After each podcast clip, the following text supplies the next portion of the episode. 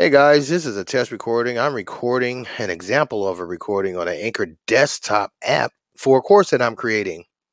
Uh, this probably should last less than 30 seconds, but I just wanted you guys to see how I record these. So I'm going to go ahead and stop recording now.